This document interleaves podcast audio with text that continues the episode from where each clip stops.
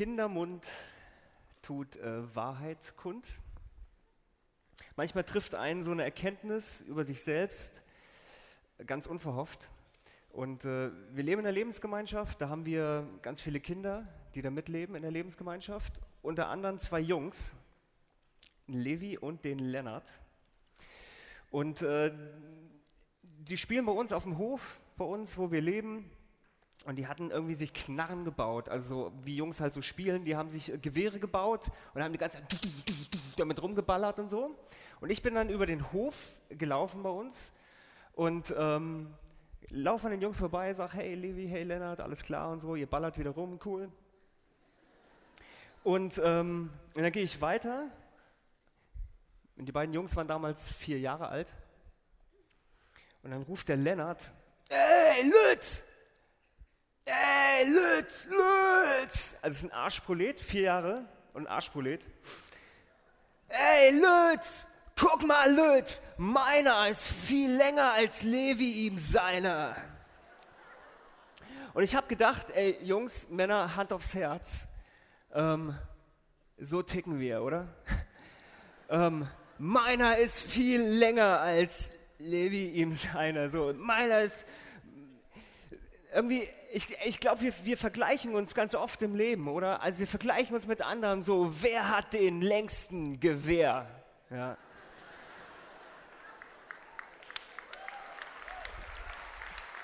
Aber ich habe mich gefragt, ey, wer sagt denn überhaupt, dass es cooler ist, den längsten Gewehr zu haben? Vielleicht ist es ja auch völlig okay, den, einen kurzen Gewehr zu haben. Ja, oder vielleicht ist es auch egal, vielleicht kommt es auch auf die Technik drauf an. Okay, stopp, stopp. stopp. Nee, aber das, das Problem, das wir haben, wo ich mich ertappt gefühlt habe, ist, und vielleicht geht es euch genauso, wir vergleichen uns im Leben. Wir vergleichen uns mit anderen, was andere haben, was, was wir haben, wie andere aussehen, wie wir aussehen, was, was andere Leute wie Talente und Fähigkeiten haben, was wir an Talenten und Fähigkeiten haben. Wir vergleichen uns. Und wir finden immer Leute, die irgendwie, die schöner sind als wir. Wir vergleichen uns mit den Reichen, mit den Schönen, mit der Elite. Und wir fühlen uns irgendwie wertloser. Wir vergleichen uns. Und wir fangen an, uns abhängig zu machen von den Meinungen von anderen Leuten. Was sie denken, was cooler ist, ob es cooler ist, den längsten Gewehr zu haben oder was auch immer. Wir vergleichen uns und wir machen uns abhängig von Meinung von anderen Menschen. Das steckt irgendwie in uns drin. Ich glaube, du und ich, wir sind im Leben getrieben von, von einer Angst, bedeutungslos zu sein. Von einer Angst, irgendwie wertlos zu sein, nicht gesehen zu werden. Wir wollen gesehen werden. Wir möchten wichtig sein. Wir möchten, ich, ich glaube, den größten Hunger, den du und ich, wir haben, das ist geliebt zu sein. Und ähm, in dem Text, den wir gerade gehört haben, sagt Jesus, ey, es gibt, guckt euch die Spatzen an. Die Spatzen, das war so das billigste Nahrungsmittel, was du damals kriegen konntest. Du hast dir Spatzen geholt, ein Spatz, ein Groschen. Jesus sagt, ihr guckt euch die Spatzen an, ihr kriegt für zwei Groschen kriegt ihr zwei Spatzen.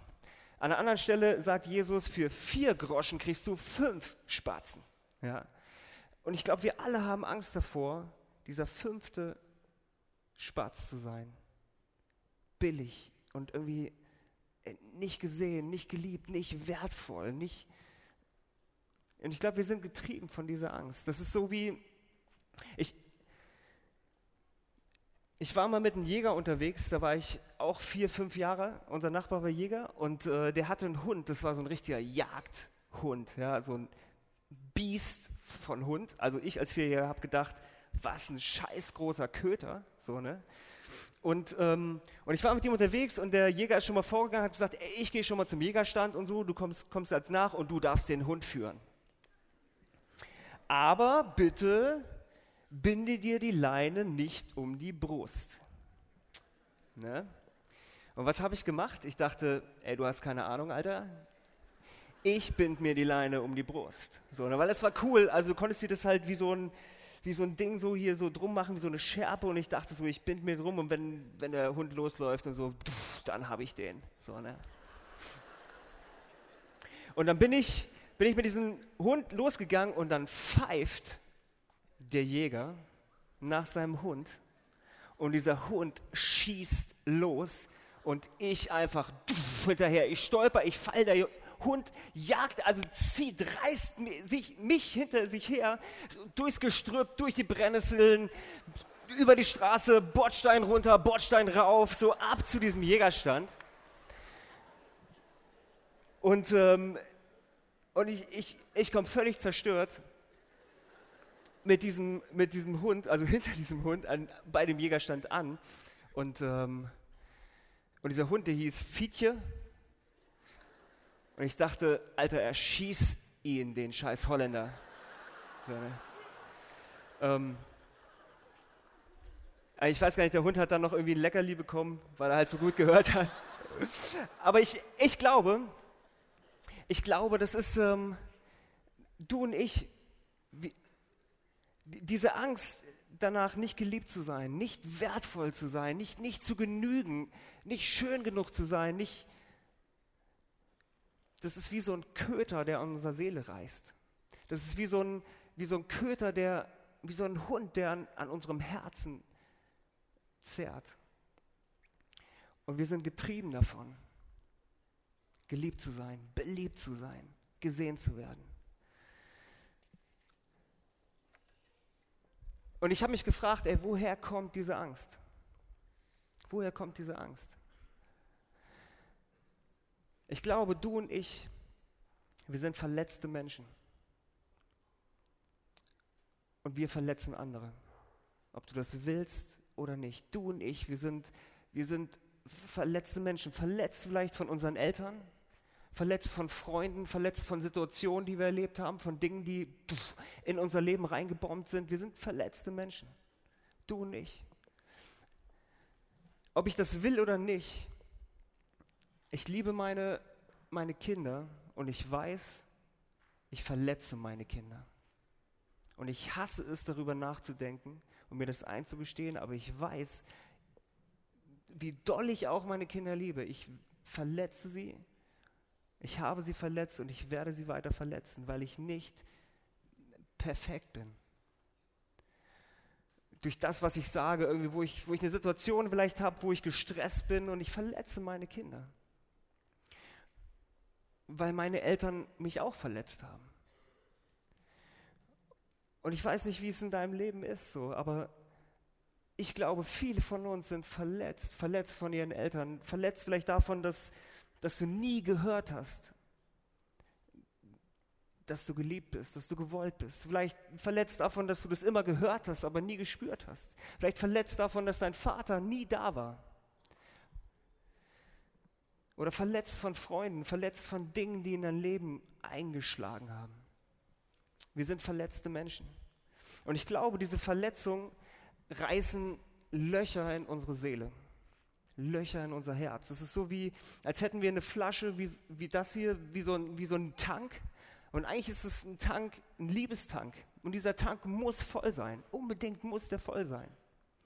Aber da, wo Menschen uns verletzen und gerade Menschen, die uns super viel bedeuten, die so wichtig sind, wie vielleicht unsere Eltern, wie unsere Familie, wie Geschwister, wie Freunde, das ist, als, als, als würden sie Löcher reinreißen in unseren Liebestank. Und je tiefer die Verletzung geht, desto leerer fühlen wir uns.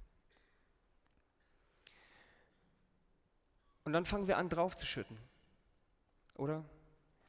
Um, um dieses Gefühl der Leere loszuwerden. Wir schütten drauf, schütten drauf, alles was geht, alles was uns irgendwie das Gefühl gibt, wertvoller zu sein, geliebter zu sein oder was auch immer. Das ist so, so wie in diesem Clip, ey, wir möchten, wir möchten doch gesehen werden, wir machen alles mit, Hauptsache rein, rein, rein, Hauptsache dieser Tank wird irgendwie wieder voll. Aber dieser Tank wird nicht voll, weil er nicht voll bleiben kann, weil da so viele Löcher drin sind. Und wir schütten drauf Besitz, gutes Aussehen, Erfolg. Und wir fangen an, Lügen zu glauben. Die Lüge, was ich brauche, wie ich sein muss, um geliebt zu sein. Und ich glaube, es gibt so viele große, große Lügen darüber, irgendwie, wie du dich zu kleiden hast, wie du aussehen sollst, wie du sprechen musst, wie du laufen musst, was auch immer, dass du, dass du cool bist, dass du gelebt bist, dass du anerkannt bist. Und wir fangen an, diese Lügen zu glauben. Und wir fangen an, Lügen zu erschaffen über das, was wir sind, was wir eigentlich gar nicht sind. Dass wir etwas vorgeben zu sein, nur um geliebt zu werden, beliebt zu sein. Und wir sind es gar nicht. Kennt ihr Arschmaden? Wer, kennt ihr Arschmaden? Wer von euch hatte schon mal Arschmaden? Meldet sich fast keiner hier im Raum. Gut, traut sich keiner. Arschmaden. Wir, die Familie Bevernick, sind Home of the Arschmade. Ja. Ich weiß nicht, also jetzt hat sich keiner gemeldet von euch, weiß nicht, vielleicht ist es auch ein Problem von uns als Familie. Ähm, wir haben Arschmaden am laufenden Band. Arschmaden sind, ähm, also ich erkläre das jetzt mal vielleicht, vielleicht sagst du dann, ah, die meinst du. Okay, die hatte ich auch. Also Arschmaden, das sind so kleine Würmer in deinem Hintern, also eigentlich in deinem Darm. Ne? Und äh, also du nimmst sie irgendwie auf, indem du irgendwie vielleicht im Dreck wühlst und dann am Fingernägel rumkaust oder was auch immer. Und dann ähm, schluckst du die Eier runter und diese Eier entpuppen sich in deinem Bauch, in deinem Darm und dann entstehen Arschmaden. Und diese Arschmaden, die kommen dann rausgekrochen ne, aus deinem Darm, also aus deinem, deswegen heißen die, ich weiß gar nicht, wie die richtig heißen, ich nenne sie Arschmaden weil ähm, die kommen rausgekrochen aus deinem Hintern und das juckt höllisch. Das ist so, oh, mm. kennst du das? Das kennst du? Gut, dann weißt du, um was es geht. Arschmaden. Und wir, die Familie Bevernick, wir haben ziemlich oft Arschmaden, vor allen Dingen meine kleine Tochter, die Lotta, die habe ich gefragt, ob ich das erzählen darf. Alles gut, alles gut meine kleine Tochter, die Lotta, hat regelmäßig Arschmaden. Und, ähm, und die kommen immer in der Nacht. Ja. Und wenn wir hören, 2 Uhr in der Nacht, da kommt jemand die Treppe runtergelaufen und heult, dann weißt du Arschmadenalarm. Und wisst ihr, was hilft gegen Arschmaden? Das Einzige, was hilft gegen Arschmaden, ist ähm, also gegen diese Würmer ist Knoblauch. Das ist wie so, ähm, so ein Vampirding. Ne? Das ist, Knoblauch hilft nicht nur gegen Vampire, auch gegen Arschmaden. Und zwar musst du Knoblauch oben reinschütten und unten rein drücken. Ja? Also, das funktioniert so. es ist nur ein Tipp. Es ist nur ein Tipp jetzt von mir. Das, das funktioniert so, also unsere Tochter kommt runter, mitten in der Nacht, zwei Uhr in der Nacht, so Arschmadenalarm, okay, oh, aufstehen. Das heißt erstmal Knoblauch klein machen, pressen, drücken und dann machst du so einen Knoblauchsud, also du kochst das ganze Zeug auf und es stinkt einfach alles höllisch nach Knoblauch. Du machst so eine komplette Knoblauchzehe, machst, kochst du auf und dann gibt es einen Eimer, der hat einen Schlauch und den machst du hinten in... äh, in den äh, Hintern rein und, ähm, und dann fließt, also machst du so einen kleinen Hahn auf und da fließt dieser Knoblauchsud in deinen Hintern rein und dann hast du, musst du diesen Knoblauchsud auch noch trinken. Also du hast einfach gekochten Knoblauch, den musst du trinken. Und dann hast du deine, deine kleine Tochter, die hat Arschmaden und heult und du stehst vor deiner Tochter und sagst, trink trink alles weiter, schluck. So, ne? Auch die Bröckchen, alles. Und du kommst dir so schäbig vor. Du kommst dir, es ist, es ist so räudig, ja. Da ist deine kleine Tochter und die trinkt und bei jedem Schluck, oh, oh, und du trink, trink.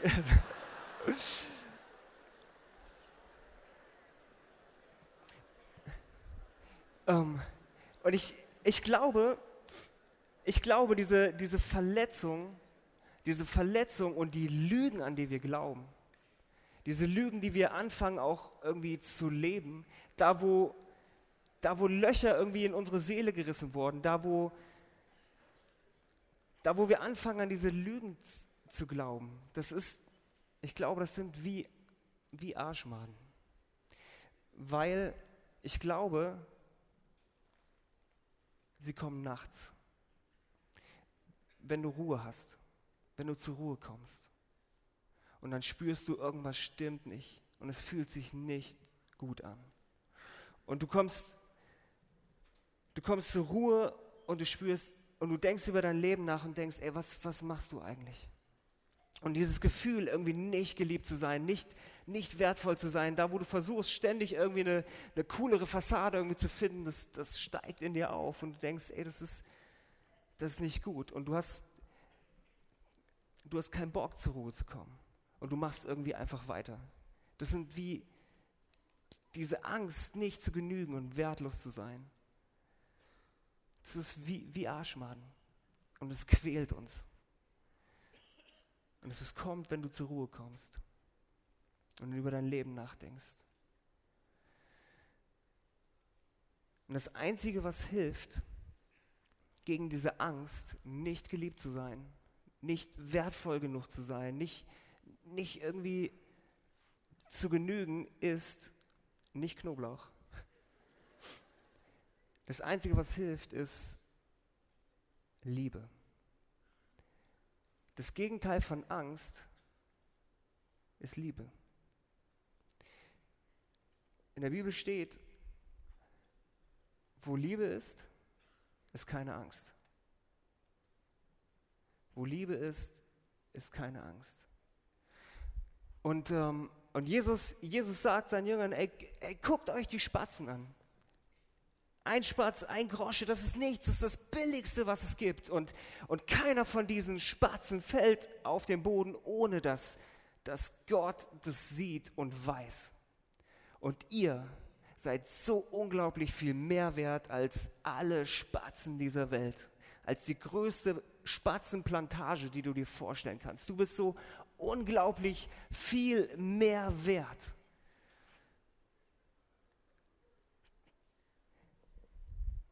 Ich habe das letzte für Juko schon gesagt, als ich da war zum Predigen. Also nicht die letzte, sondern vor drei Jahren oder so. Und ich glaube, ich sage es in fast jeder zweiten Predigt, ähm, weil man es nicht oft genug sagen kann. Wenn du wissen willst, wie viel wert du bist, und damit meine ich du, wie du bist und nicht das, was du gerne sein würdest oder wie, wie du dich gerne sehen willst, sondern du, wie du bist. Dann musst du hier ans Kreuz gucken. Weil du, und jetzt hör gut zu, du bist das Leben eines Gottes wert. Gerafft?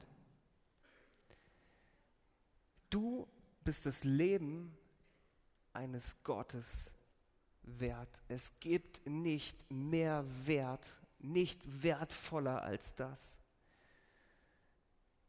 Gott liebt dich so wie du bist. So wie du wirklich bist, so liebt dich Gott. Gott ist bis über beide Ohren verknallt in dich, so wie du bist. Wenn meine Tochter da liegt und, ähm, und diese Würmer aus ihrem Hintern krabbeln und sie aus allen Poren nach Knoblauch stinkt, ja, dann bleibt sie meine Tochter.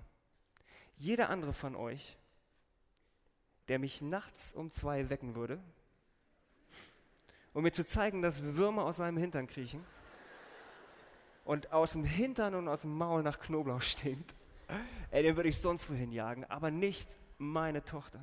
Sie ist und bleibt meine Tochter. Und wenn ihr, ich, ich weiß nicht, ob ihr euch das vorstellen könnt, wie erbärmlich das aussieht, wenn so ein Kind da liegt, Schlauch im Hintern und stinkt und Würmer krabbeln überall rum. Und es ist und bleibt meine geliebte Tochter.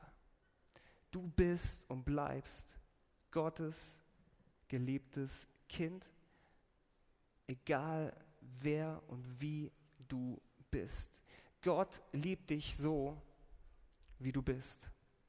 In der Bibel, und das benutzen wir auch ziemlich oft, es gibt ein ganz cooles Wort, das heißt so viel wie, yes, Das ist es, so sieht's aus. Das heißt Amen. Und wenn du glaubst, dass Gott dich so liebt, wie du bist, dann sag einmal Amen. Gott liebt dich so, wie du wirklich bist. Amen. Und wenn Gott dich so liebt, wie du bist, dann solltest du das auch tun. Und genau hier liegt der Hund begraben. Der Köter, der an deiner und meiner Seele reißt. Genau hier. Dass wir uns nicht lieben können, so wie wir wirklich sind. Und dass wir anders sein wollen, dass wir uns vergleichen, dass wir schöner, größer, reicher, was auch immer sein wollen. Dass wir den, den Erwartungen oder den Meinungen von anderen irgendwie genügen wollen, dass wir uns nicht so lieben können, wie wir sind, sondern nur so, wie wir gerne wären. Jesus sagt, Gott hat die Haare auf deinem Kopf gezählt. Ich liebe meine Frau, aber ganz ehrlich, es ist mir scheißegal, wie viele Haare sie auf dem Kopf hat. Ist das jetzt romantisch, Ines? Ich weiß nicht. nee, ist ehrlich. Ähm,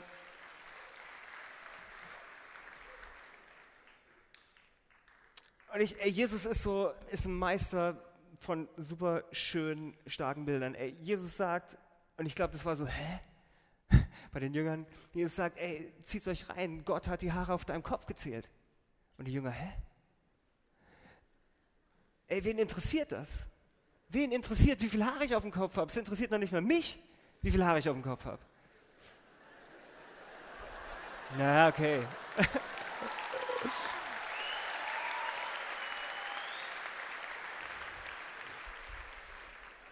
Und Jesus, Jesus sagt, ey, kann sein, dass es dich nicht interessiert, aber Gott interessiert es. Und Gott hat jedes einzelne Haar von dir gezählt, weil es nichts an dir gibt, gar nichts, was nicht wichtig ist. Nichts. Nichts, was Gott egal wäre. Und wenn es die Anzahl deiner Haare auf dem Kopf ist. Und wenn Gott sich die Mühe macht, die Haare auf deinem Kopf zu zählen, wie viel mehr ist ihm dein Herz wichtig, dein Liebestank. Und Gott schüttet nicht einfach drauf. Mit einer riesen Gießkanne, mit einem riesen Krug. Gott schüttet nicht einfach nur Liebe, Liebe, Liebe, Liebe, Liebe drauf, sondern ähm, Gott will deine und meine Wunden und Verletzungen heilen die Wunden, die Verletzungen, die Löcher in deinem und meinem Herz, die uns manchmal so leer, uns so leer fühlen lassen. Und Gott will seine Finger in deine Wunde legen, in deine Verletzung. Und Gott sagt, ey, ich habe keinen Bock, dass es dir weh tut, aber es wird wahrscheinlich weh tun. Wenn ich anfange, meinen Finger in deine Wunde zu legen, meinen Finger in deine Verletzung. Das ist so wie, ich, ich habe keinen Bock, meiner Tochter zu sagen, trink, trink, alles, schluck, runter damit. Ich habe da keinen Bock drauf, weil ich weiß, ey, die wirkt und die Pipi steigt in die Augen so. Aber ich weiß, das ist das Einzige, was ihr jetzt hilft. Und Gott sagt, ey, ich, ich will dir nicht wehtun, aber es wird wehtun, wenn ich meinen Finger in deine Wunde lege. Aber ich will, dass du nicht irgendwie einfach nur voll wirst. Ich will, dass du, dass du heil wirst, gesund wirst.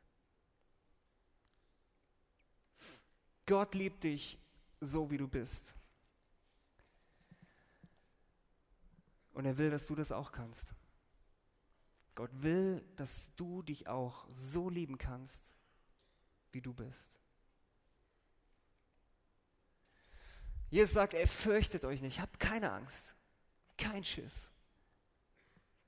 Habt keine Angst davor, nicht zu genügen. Habt keine Angst davor, nicht geliebt zu sein, nicht wertvoll genug zu sein, nicht, nicht bedeutungsvoll zu sein.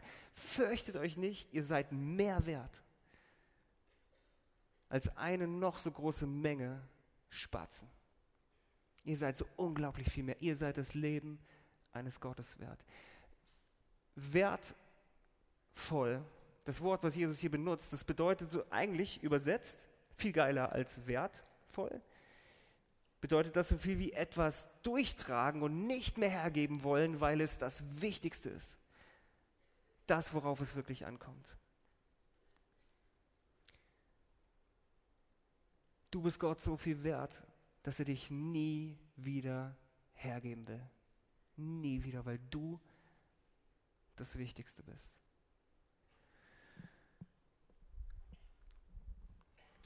Wir haben mal Urlaub gemacht am Atlantik. Und ähm, ich weiß nicht, ob ihr schon mal am Atlantik wart. Da gibt es ziemlich hohe Wellen. Und ich war klein und äh, sechs oder so. Und dann, dann waren, wir, waren wir am Meer, es war sowieso absoluter Katastrophenurlaub, ist irgendwie alles schiefgegangen, aber das spielt jetzt keine Rolle. Und ähm, dann war an einem Tag waren meterhohe Wellen und ich fand das super geil. Und meine Eltern fanden das auch cool und haben gesagt, ey komm Kids, wir gehen mal raus, gucken uns das Meer an am Strand und so. Und dann waren so Verrückte, die die ganze Zeit immer reingesprungen sind in das Meer und in diese Wellen und da und so mit diesen Wellen gesurft und so. Ich dachte, wow, wie cool. So, ne? Und, ähm, und mein Vater sagte irgendwie, ey, du kannst gerne ein bisschen ans Wasser reinkommen, so gucken, dass das irgendwie deine Füße, vielleicht deine Knie berührt, aber dann stopp. So. Und dann bin ich gegangen und habe ein bisschen in dieses Wasser gespielt und diese Wellen kamen immer so und es irgendwie bis zum Füßen, bis zum Knien und dann irgendwann hat sich das Meer so komplett meterweit so zurückgezogen. So, ne?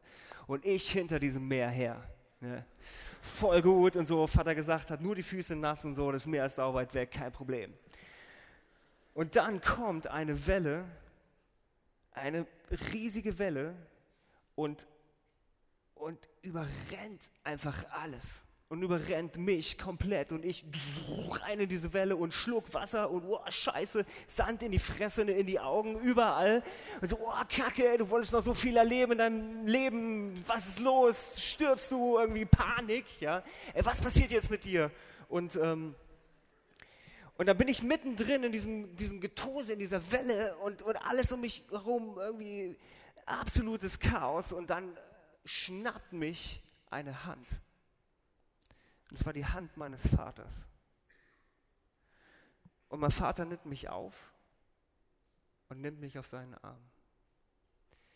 Und die Wellen kommen. Ihr kennt meinen Vater nicht, mein Vater ist ein Schrank. So, ne? Und die Wellen kommen und, und, und stürzen über uns ein und mein Vater steht da absolut wie ein Fels in der Brandung und ich in seinem Arm. Einfach fest, sicher. Um uns herum der Sturm und ich habe absoluten Frieden, Ruhe und Sicherheit. Und die Frage ist, kennst du diesen Frieden? Hast du diesen Frieden in deinem Leben? Weil in diesem Frieden ruht unsere Freiheit. Die Freiheit davor, dass wir ständig irgendein Bild nachjagen, wie wir gerne wären, irgendwelche Erwartungen erfüllen wollen, uns vergleichen müssen mit anderen. Das Ding ist, ich glaube, in unserer Zeit stürzen so viele Wellen über uns ein.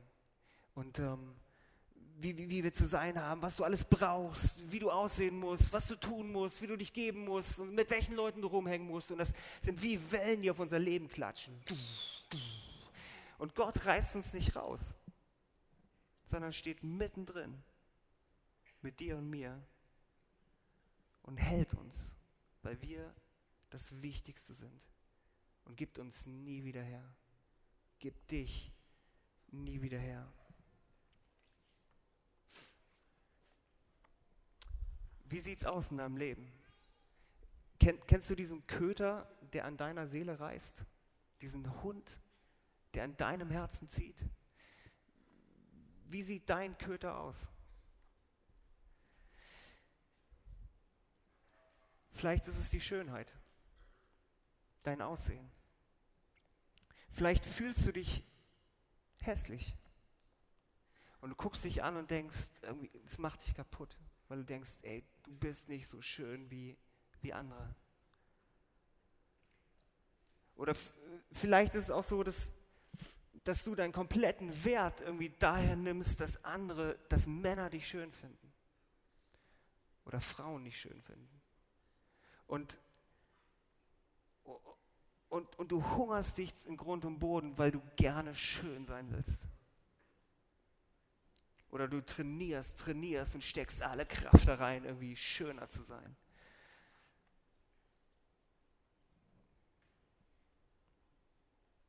Und es reißt an deiner Seele. Und es zerrt und es zieht. Vielleicht ist dein Köter dein Besitz, das, was du hast. So, du bist, was du hast. Deine Karre, dein Handy, dein, deine Klamotten. So, das ist so wichtig. Da nimmst du deinen Wert her. Weil du glaubst, ey, wenn du das und das hast, wenn du das und das besitzt, dann bist du jemand. Und es reißt an deiner Seele, es reißt an deinem Herzen.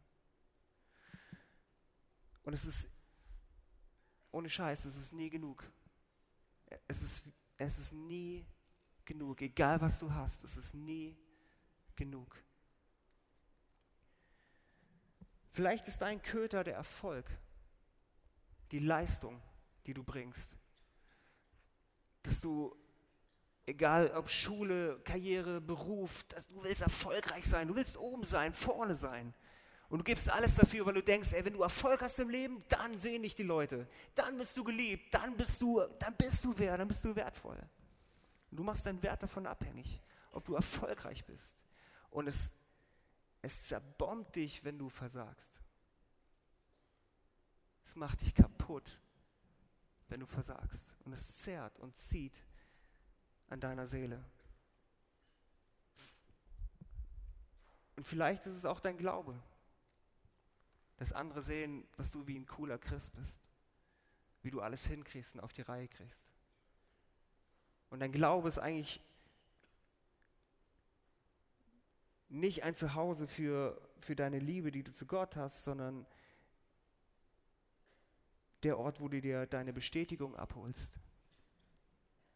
Weil alle sagen, hey, der hat's drauf, cooler Christ. Und du machst alles mit aber es geht eigentlich darum, dass du geliebt sein willst, wertvoll.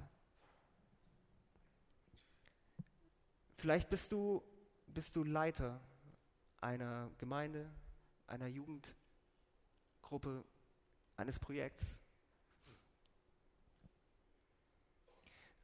Und dein Wert ist davon abhängig, ob deine Gemeinde, ob deine Jugendarbeit erfolgreich ist, ob Leute kommen Menschen sich bekehren, das ist es. Ja.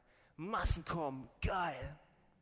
Und klar, irgendwie, ey Gott, alle Ehre. Aber eigentlich geht es um unser Herz. Und ich weiß, ich bin selber Leiter und ich weiß, wie, wie, wie hart es manchmal ist, in den Erwartungen anderer zu stehen. Wie du zu sein hast, was du zu tun hast, und du weißt, ey, du kannst diese Erwartung nicht erfüllen. Und es macht dich fertig. Weil du Angst davor hast, abgelehnt zu werden. Angst davor, dass Leute enttäuscht sind von dir.